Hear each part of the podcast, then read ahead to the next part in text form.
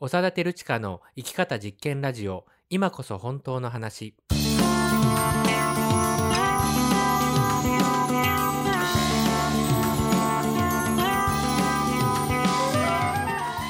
嘘っぽすぎるこの世の中で自分らしく生きるためにはどうすればいいのか。この番組ではあなたと一緒にさまざまなテーマを掘り下げながら本当の自分を生きるためのヒントを見つけていきます。この番組は NPO 法人連携者と合同会社パルルマが共同制作しています。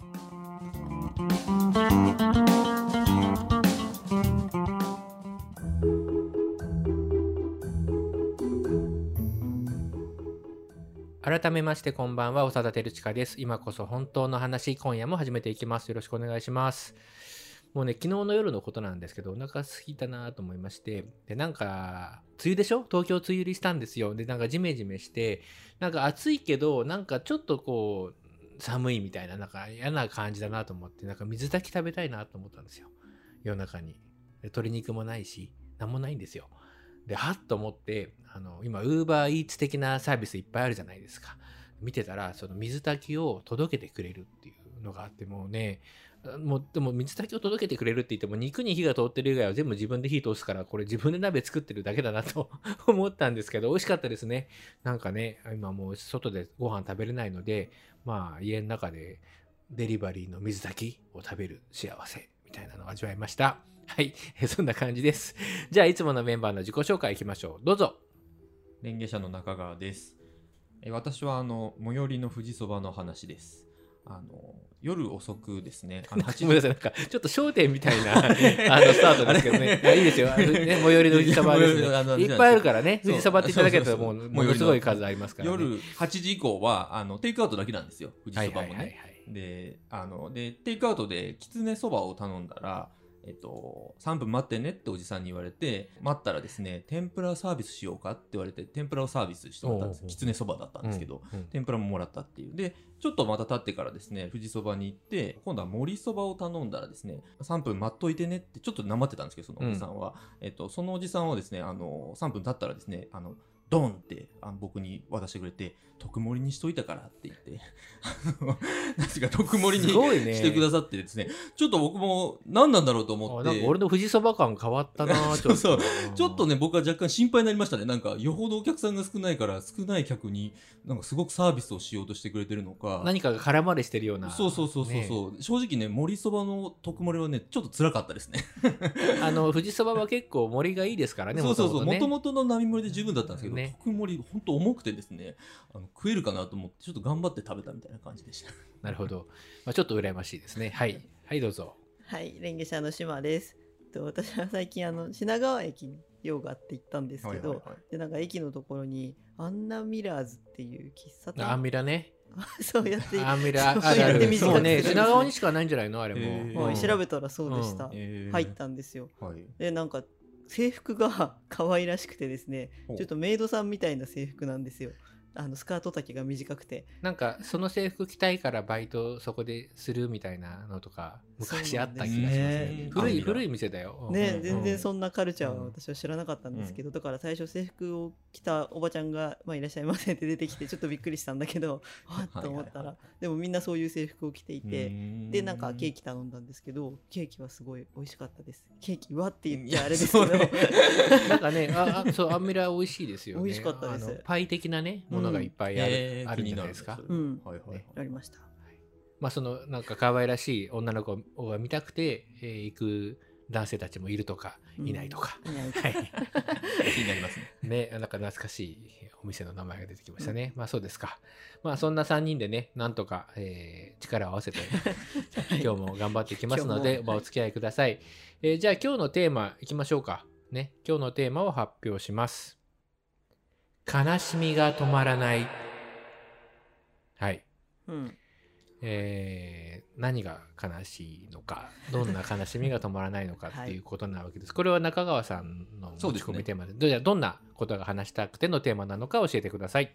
これは、あの、まるまるロスっていうのは、騒ぎすぎなんじゃないかっていうのがテーマですね。はいあまるまるロスで、なんかもう思い浮かんでます？ーまあ、マシャロス、ああ、そうそうそうそうそう。福山雅治さうんが結婚された時にそうですね。大騒ぎになりましたねなっねてましたね。会社を休み、私もこう今日会社を休みますとツイッターにつぶやくみたいな。そうです僕のあの友人知人にも何人か 本当に、あ、リアルに知り合いにいた人は僕初めて見たかもいやしれないい。やなんかそのちょっと息子さんに向けて書いてるみたいな感じで あのこれ誰か分かっちゃうかもしれないけど息子さんに向けて書いてるみたいな感じのメッセージが SNS に投稿されててちょっとお母さん今日おかしいけどあの大丈夫だからね みたいなことを書いててちょっと本当面白かったっていうね。面白いまああのとてもそういうユーモラスな文章を書く方なのでまあネタなんですけど、はいはいはい。でもまあネタじゃなく本当にうん会社休んだ方とか。もういらっしゃるるんでしょうね、うん。きっと。そうまあ、最近だと、あの、ガッキー、新垣結衣さん、はいはい。女優さんねうん。が結婚されて、うん。ガッキーロス、ガッキーロスっていうのが、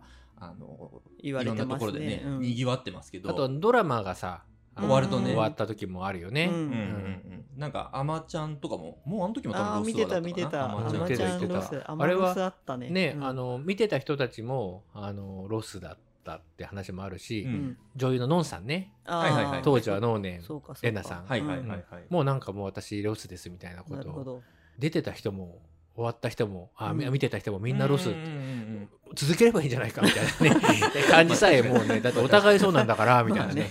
ふうに思ったのを思い出しましたけどね、うんはい。まあ確かにまるまるロスは相当なんか増えちゃってるような気はしますね。そうそう、うん。なんかねちょっと多すぎる種類が多すぎるってことと、うん。本当にっていうちょっとそのあ。ロス感に対するあー。疑念。ロスってんじゃねえの？っていうそうなんかちょっとおこ祭り騒ぎしたいだけなんじゃねえの？っていうちょっとこう邪な自分がちょっと出てきてですね、まあ、今回なるほどね。どうかなと思ってなるほどね。見ましたどうですか？その自分自身がそのなんかそういうまるまるロス？うん。うん感じる当事者としてのまるまるロスはなんかないんですか、あはいはいはい。えっ、とね最近 仲のいい友達に彼氏ができて 誘いづらくなった。あその友達ロスってことね。なるなるまるまるさんロス、うん。なるほどね。はいはいはいはい。あそういうのはあるよね。い。なんかいつもちょっといつでも呼び出せる友達だったのが あごめんちょっと今日。悪いかなみたいな。ありますね。ありますね、はい。喪失感。喪失感。喪失感そうそうそう。まさにロス喪失感、うん。なんか僕はちょっと何年か前なんですけどよく行ってた本屋さんがあの近所にあって、うん。でそれが閉店ってなった時にはああーこれが結構ロス感なのかなと思った時はありましたね。本当になんかちょっと暇つぶしの時もあれば、うん。なんかちょっと読みたいそこに行けばいろんな本があるなとかと思った時に、ーうん。もうその店ないんだって思うと、うもうんなんかその辺の近くにも行かなくなるみたいな感じになったことはありましたねそういえば。なるほどね、うん。まあ、そういう話を聞くと、まあ、俺もちょっと思い出せるっていうでもなんかあんまり最近ないのもうなんかロス慣れ、ロスだね。うんまあだって人生って喪失じゃないですかみたいな。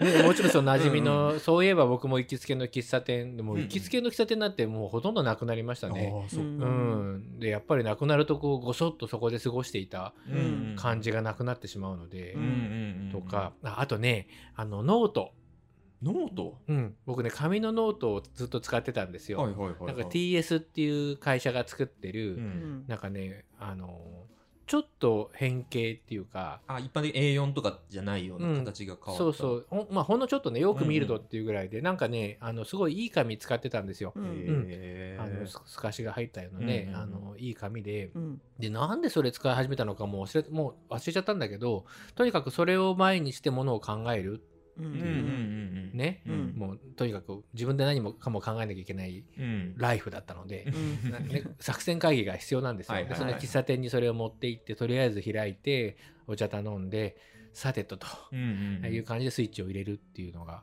あってでそれがなんか見当たらなくなったのはちょっとショックでしたね。なるほど、ね、僕ねその会社にあの連絡したんですよ。おーおーおー。でなんとかならないんですかっていう話をうん。して、うんメーカーだからその、うんなかなかお客様まで国用とかじゃないのよ。はいはいはい、はい、なんかそういう、うん。そういうとこじゃないのよ TS って。でなんかなんとか電話がつながって、うん。なんとかならないんですかって話をしたらなんか調べてくれてうんうんうんうん。で折り返してくれたらなんかその紙がもうないんですって、うん。デッドストックみたいなことをいわば、材料がもうないってことか。そうそうもうその紙を作ってた会社もないし、うん。でもその紙がずっと残ってたからそれを大事に使ってたんだけど、全部使い切ったので、うん。もうあのノートは作れないんですって。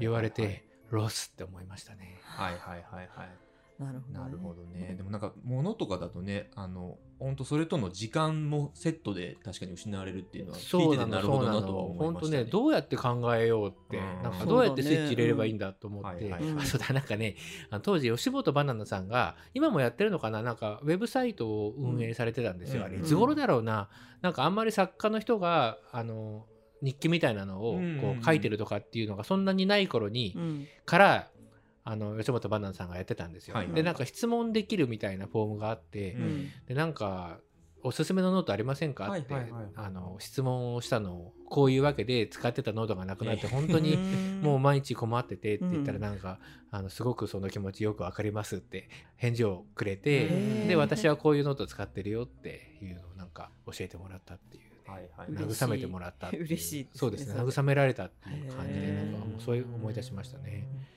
そう。だからなんかねこうやってねちょっと個人的な理由とかさ、うん。その何かのつながりを聞くとまあそのロスも、うん。まあ、ロスって言葉で片付けていいのかは別として、うん。まあなんかわかるんですけど、うん。でその巷で言われるね、まあマシャロスとかね、はいはい。その楽器ロスっていうのは、はい。本当にあんたにとってのマシャは何なんだみたいな。そのあんたにとっての楽器は何なんだみたいなのが見えてこないから、うん。やっぱりなんかちょっとモヤモヤするんですよね。なるほどそうねね。うん付き合ってたんだったら別だけどね。あそうそうそう。そ友達だったとかさなんか、うんそう島さんみたいに。いつでも、うんでもねでも福山雅治とかねうん。新垣結衣をいつでもうん。呼び出せる人はいないだろうね。いないと思う。でもマネージャーいつでもも難しい、ね、見れてたわけじゃない。癒しとして。それはさまあ見れるんだけど結婚後もさまあねもちろん感もちろん。じが変わっちゃうんだろうね。あれかなやっぱり結婚してないってことは何かの加減でどうにかなるってことだってあるっていう ことだから？そいやでもそれすごいねなんか。誰のものでもないってとこなんじゃない？なんていうか誰かのものに所属がはっきりしちゃうみたいな感じなのかなって 思うけど。どう FA なの？だ FA だったのに阪神行っちゃったみたいなこと？どういうこと？所属はっきりしちゃって。だってさあのーだって恋人とかがい,、うん。るのはいるんだろうなっていうとこはわかるわけでしょ？うんうんうんうんうん。まあいねもちろんいない時期もあると思うけどいる時期もあるはずじゃないですか。そうそうそう。いうことは当たり前のこととして大人のうん。こう知性で理解できてるわけですよね。はい。どういうことなの？まあ、やっぱ結婚かな、まあ、ちょっとねガッキーとマシャの場合ちょっとさっきまあマシャっていうのが恥ずかしくてしょうがないんですけど、あの福山雅治さんの場合、うん。まあまあ結婚っていうやっぱりなんか完成形になんかこうたどり着いちゃった感がもう本当にいよいよ手が届かないみたいなことなのか。元からまあ元から元からなんか俺がそうだみたいに言われてる感じですごいちょっと今嫌な感じではあるけどあの手が届かない感じになるってことなんじゃないですかね。ねなんか。そうするとやっぱり結構これロスは結婚制度みたいなことによる人の所有うん。みたいな問題もあるありそうですね。ね絡んでくるね。ねねだって恋人がいるけどわまだ私の〇〇って思えてたけど、結婚したらあもうダメだ。結婚しちゃった。みたいなうん。風になっちゃうってことでしょ、そういうことですよね。結婚したって分かんない。まだ可能性あるよね、まあなんか恋人がいるかいないか分からないし向こうも私のこと知らないけどでもまだ可能性があるって思えるメンタルだったら、うん。結婚ぐらいで諦めてほしくないよね。そうね、うん。だからその相手に負けてんじゃなくて結婚制度に負けてんじゃねえのっていう話にまあでもね福山雅治もなんか いつかお父さんみたいに大きな 背中でとかなんかでとか歌ってますからね。ね もうなんかもう今日の曲が出ちゃったみたいな感じになりますけど。でもあの家族になろうよこれ家族になるようなヒ,、うんうん。ヒトプシだったんですけど、うんの時にはまだ独身でしたよね福山さん、ね、確かそうですね。そっかうん。ねそっかまあだから複雑だね世の中ね。まあそう。そうですねなんかねなんか記事かなんかで読んだんだけどこの「家族になろうよ」っていう歌は、その作詞も作曲も福山雅治さんでしょ、はいはい。それでなんか「幸せになろうよ」みたいなあの歌詞もあるんですよ「幸せになろうよ」っていうのが終わるんだけど、うん。最初「幸せになろうよ」っていう歌だったんだけど、あ曲名がね、はい。でもこれから2人で生きていこうって言ってる人たちはもう幸せだなって思ったみたいなことを福山さんが言っててであ家族になろうようんなろうよだっていうふうに思いついて、うん。あの売れると思ったって 言っててうん。やっぱりその家族になるなっちゃったさよならみたいなうん。ロス、っていうことなんですかね。ということですかね。まあでも確かに家族幸せになろうよより家族になろうよの方がやっぱり売れそうですよ、グッとくるっていうまあねそこは全然違うと思います、ね全く少しもグッとこないですけどね。来ないですけどね、うん。でも結婚イコール結婚するとおめでとうっていうじゃないですか、うん。まあ、それはまあ言うだろうね。言。うまあ、だからだからさ誰かのものになっちゃったっていうことだよね。とまあそうね、うん。それを持ってロスというっていうことがもともとあって、うん。でそれがでもこういろんなさ、うん。もうドラマから何から何まで、うん。映画うん。でいろんなものにまでロスが広がってきてしまったっていうことなんですか。ことなんですかね。まあでも俺な人は誰のものでもないと思うな。まあまあそう、うん、それはもうね人っていうのは誰かのものみたいなうんことを言ってちゃダメで、うん。誰のものでも子供,、うん。子供だって親のものじゃないし、うん。結婚したってしてなくたって、うん。相手は自分のものじゃないし自分も誰のものでもないしみたいな、あれ？ちょっとちゃんとした話しすぎ？なんかまあねそんな風に思いました、うん。はい、まあじゃあ後半はですねあのまあそのロスだいぶねあの本質を、うんうん。に近づきつつあるので、まあ、もうちょっと近づきたいのと、まあ、そうは言ってもロスになっちゃった時ってどうしたらいいのかなっていうのを僕思うんですよ。うん。だからそれもちょっとなんか変にディスってないでね、うん。素直に自分がロスになっちゃった時にどうしたらいいのかなみたいなことも考えていけたらと思います。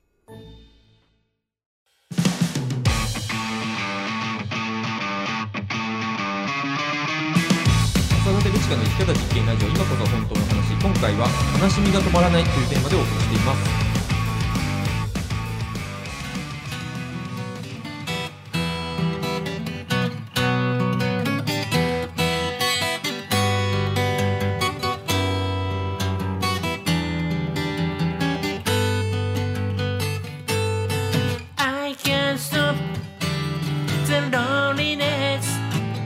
「」「こらしみが止まらない」「I can't stop the loneliness」どうしてなの悲しみが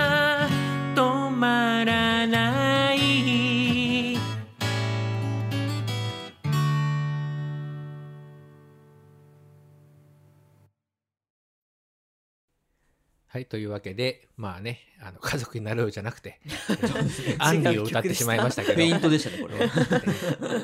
えーこれね、あの、この歌も、うん。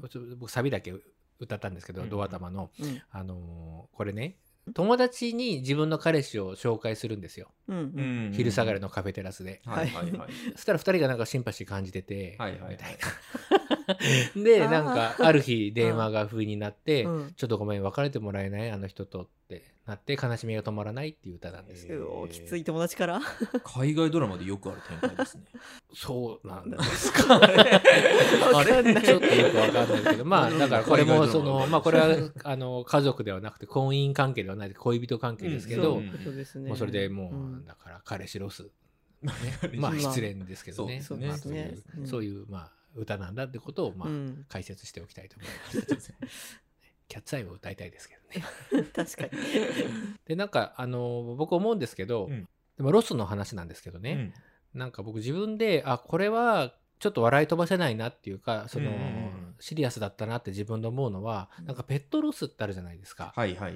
で、あの、僕ね、ペットが死んじゃったことが、あの、あるんですよ。ん。で、何度もあるんだけど、うんうん。なんかやっぱすごい悲しい、うんうん。うん悲しいし、その悲しみっていうのが長く尾を引いたなって思うんです、自分の中で、うん犬なんだけどね。うんうん。死んじゃってあうん。悲しいなと思って、でなんかそれは結構昔の話でう、ん。なんか近年だよねペットロスみたいなあそうそうなん言葉ってかね、うん。今回ちょっと調べてみたんですけど2000年代にやっぱりその、ペットロスっていう言葉が割とこう一般的にこう出てきて、まあ、そっから多分ね「まるロス」っていう言葉が、そうなの、うん結構最近だね。あまるまるロスを調べたらペットロスからだってことが出てきたなるほど。そういう情報があったってことそうですね。僕もなんかそれは調べる前知らなかったんですけあどそうなんだ、うん。ペットロスもあるよねじゃなくてそこからっていう説があるってことなんですね、そこうん。なるほど。そうなんかペット死んじゃって悲しいよねってまあ一般的な話でもあるんだけど、うん。まあ犬死んだ猫死んだしょうがねえんじゃねえのみたいなのもあるじゃないですか、うん。まあ関係性いろいろだから、うん。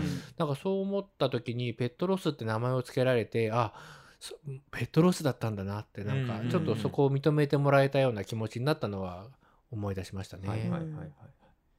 そうなんかあの自分もねなんかこう持ってたものをなくしたロスももちろんあるんだけど、うん。まあなんか本当大事なものを失うっていう意味のもちろんロスも、まあ、あるだろうなと思ってて、まあ俺もあのペットは、うん。あの亡くなった時はやっぱ本当にきつかったなっていうふうにも思ううし、ん。まあ、やっぱり普通にこうあの身近な大事な人が亡くなるとやっぱり割とこうそれをロスとは表現してなかったけど、うん。まあ、そうだね。喪失感お母さんが死んじゃってお母さんロスとかは言わないね。そうそうそう。だからまああのロスっていう言葉一つとっても、あのうんいろんな意味合いは込められてるのかなとは思いますね。ね。なんかそうやって積極的に言葉にして位置づけてあげることでそこにそういうまとまった悲しみってあるよねみたいな、うん。こんないい話にしていいのかな。まあでもなんかそういうことでもそうだよね、うん。そういうことだよね。いやでもそこでやっぱりこう言語化されることによってさなんかこう、まあ仲間じゃないけど、うん。おた同じ状況にある人たちが集まりやすくなるっていう効果は特に多分ねペットロスの場合はあったんじゃないかな俺ねそのと思いますね。その死んじゃった犬は、えっと引っ越してちょっと一緒に住めなくなっちゃったんですよ犬と。はいはいはいはい。であの別の人が見ててそれで死んじゃったっていうのを聞かされたみたいな形ですごいそれで悲しかったんだけどなんかその時に、まあ、ちょっとなんかあの残念なお知らせでみたいななんかこう改まって真剣に言うとかじゃなくてなんか死んじゃったみたいでみたいな、うん。うん。ああそうなんだ みたいななんか、うん。うんうんあのそういう感じでその時はやり取りをして、うん。でまあなんていうのスタンダードなのかもなと思うんですよそれも。まあそうね。だって犬の話だしみたいな。ねうん。えーでも自分は全然そうじゃないからガーンって内心はショックを受けてるみたいな。うん。俺なんかもう親戚付き合いとかさもうなんかめんどくさいからやめてるんですよくったらねえなと思って。それであの でなんかもうおじとかおばとかねあのちょっとはっきり誰とはもちろん言いませんけど おじとかおば的な人たちっているじゃないですかうん誰にでも、それであの僕の年なのでもう亡くなってるおじやおばもいるわけですよ、はいそれは当然だよね、うん葬式とかも僕は足していかないんで、うん。ね。できっとこのおばは死んだよなこのおばは生きてるなみたいなのがこうね まあまあね。わ分かんなくなっていくわけ、はいはいはいはい。た大して交流がない人だったりとかすると、かんない。交流があったおじさんとかになんかあるとやっぱりさすがに、うんうん。あのお葬式行くし、うん。いろんな思いがあるんだけど、うん。交流がないどうでもいい親戚だとどうでもいいんですよ。うん。うん。でそうするとなんか何かの間違いで親戚の集まりにちょろっと顔を出した時とかうんに、うん。なんかもう亡くなったと思ってたおばが 向こうからなんかあら うん僕てるちゃんなんでてるちゃんあらてるちゃんみたいな うおーみたいなうおーみたいなおばさんみたいななんかなってすごいこう霊界から蘇ったみたいな。ねすっげえビビったっていうね。映画とかでありそうな。ありますけどね。まあ何の話かわからなくなりましたが、まあそういうことですかね。ねでやっぱりなんかそのロスって言葉もあるし、うん。まあ、最近ではやっぱ割とそういうなんかこう喪失感みたいなことってなんかこう話しやすくはなってきてるような感じがするんですよね。なんかそうね。昔に比べると。そうね、ん。分かち合うみたいな。分かち合いもしやすいし、うん。まあ、ネットとかで言うとさ、うんいろんな人も言うしっていうのもあって、ね、グリーフワークとかねそうそうそうそう嘆くっていうことのだ大切さみたいなのは位置づけられてきたよね。そうそうそうう。ん。でもやっぱそれもやっぱり結構一般論で、うん。実際どういうふうに向き合ったらいいのかって結構個々人で頑張ってるんじゃないかなって感じがして、うん。なんか本当にどういうふうに向き合うのがいいのかなっていうのは悩んでる人も結構いいんじゃないかなというふうに思うんですよね。なんかさあのそれこそ海外ドラマの定番のパターンで、うん。その刑事とかうん。兵士とか、うん。そういうなんか大ハードなところに身を置く人たちが出てくるドラマで、うんうんうん大体仲間が死んだりとかうん。誰かが死んだりとかした後の人のなんか反応ってみんな一緒だよね。なんかそうね一緒どういうこと？どういう反応大丈夫かとかみんな仲間が心配してくれるわけじゃん。うんうん、だ大丈夫だよみたいな。強がれってこと？大丈夫じゃない。みたいな。でなんか一人で抱え込まないでみたいな感じになるっていうのがなんうん。か王道パターンだなと思うんですけど。まあでもそれだけそういう反応が多いっていうことでもあるのかな？そうそうそう、うん。意外とだからみんなあのパッと見わからない人も多かったりするっていうのはよくあることだと思うんですよ。あの喪失。感を抱えてる人が明るく振る舞うとかさ、うん。あの日常生活をなるべく変えないようにするみたいなそのは結構あると思うんですよ。それはあるよね、うん。いつも通りっていうのはある種体が覚えてるからさ、まあ、それもできなくなるまで追い詰められるとあれだけど、できちゃうゆえにその喪失感っていうのがこう取り残されていくその、うん。まあ、つまり保存されていくってことだね、うん。保管されてあのずっとずっとこうキープされちゃうっていうか、うん。そういうことはあるようね。うん。ん。そうか。でも喪失に浸るのも嫌じゃないですかあえてその日常と同じことをしたいのかなって私は思ったんだけど。なんかさそのうん浸るっていうことの、うん。あの二面性があると思うんですよ。うん。つまりもうそれ抜けてんでしょっていうさ。うん。うん。ね。例えばマシャロスで会社休みますってね、はい。さあ大変だったねっていう会社があったとするじゃん。うん。うんでなんか結婚記念日が例えば来ましたと。はい。ね。マシャのマシャのね何年目か知らないけど、うんうんちょっと今日ごめんなさい。無理で無理なんで会社 休みますって言った時にうん「おめえ来いよ」って浸ってんじゃねえよっていうのはあると思うんですよ。ね。うん。でもその本当に結婚が発表された日はもう打ちひしがれてたかもしれないじゃないですか。うんまあまあねそうとても会社行けないと、ちょっと今日一日だけごめんなさい。あの明日から本当ちゃんとうん。急ですけど有給でお願いしますみたいな、まあじゃあ一日そこの悲しみにこう浸って、うん。まあ、つまりそれをこう体から外に出して、うん。っていうことだったら、まあ、ありだと思うんですよ。んね、ちょっとマシャロスが例だったために 若干話がややこしくなりましたけど、なんかいつまでもそこにとどまるっていうことが目的の、うん。えーその悲しみと関わるうん。嘆くっていうことと、まあ、それはだからちょっともうそれですでにちょっと違っちゃってんだけど、まあ、悲しんだり嘆いたりすると、まあ、それがこう終わるっていうかね、ああうん。なるほどね。そっちの効果もね。こうトラウマ的なさ心の中にいつでも引っかかって残っちゃうみたいな unfinished business とかっていうけど、まあ、そのうんずっとこう終わってないからずっとうん。自分の中に残っちゃうみたいな、まあ、そういう意味ではとっととね話したりうん泣いたり怒ったりして、うん。いろんな、まあ、嘆きに関わらずね、うん。通り過ぎていきたいですよね。そうそうそう。なんか、やっぱ意外とこう、マシャロスはね、なんか本当個々人の話って感じだけど、まあ本当なんかね、実際人が亡くなったりするとさ、結構やんなきゃいけないことも現実世界であったりして、そねね。うんそれで向き合わなくて済むっていうのもあるけど、うん。その結果、長く、やっぱりそのロスの期間うんが結果的になっちゃうっていうのは、まあ、やっぱあることなんじゃないかなというふうに思って、やっぱ振り切ってやっぱりちゃんとその自分が何に悲しんでるのかとか、うん。そういうのがやっぱり結構大事になってくるのかなっていうふうにはうん。思いますね。まあ人間の感情はさ全部をその時にこう完全燃焼してこうさ終わらせて次へ次へっていうのはさまあ無理だと思うんですよ。でもかといってなんかいろんなものがどんどん残っていくと、うん。これは心身ともに良くないようんうんね。なんかそれが難しいのかな、うん。うんつまりそういう感情を外に出すっていうことに対して、うん。なんかその浸るみたいなのもさ、うん。もう終わってるんだけどそれをなんか何かをしない理由としてそれをこう引っ張り出してくるみたいになるとうん浸ってるみたいな風に言われることもあるだろうし、うん。なかなかその見極めって難しいから、うん。まあでも自分自身にちゃんと聞けば多分区別がつくと思うんだけどね。うん。そうだね。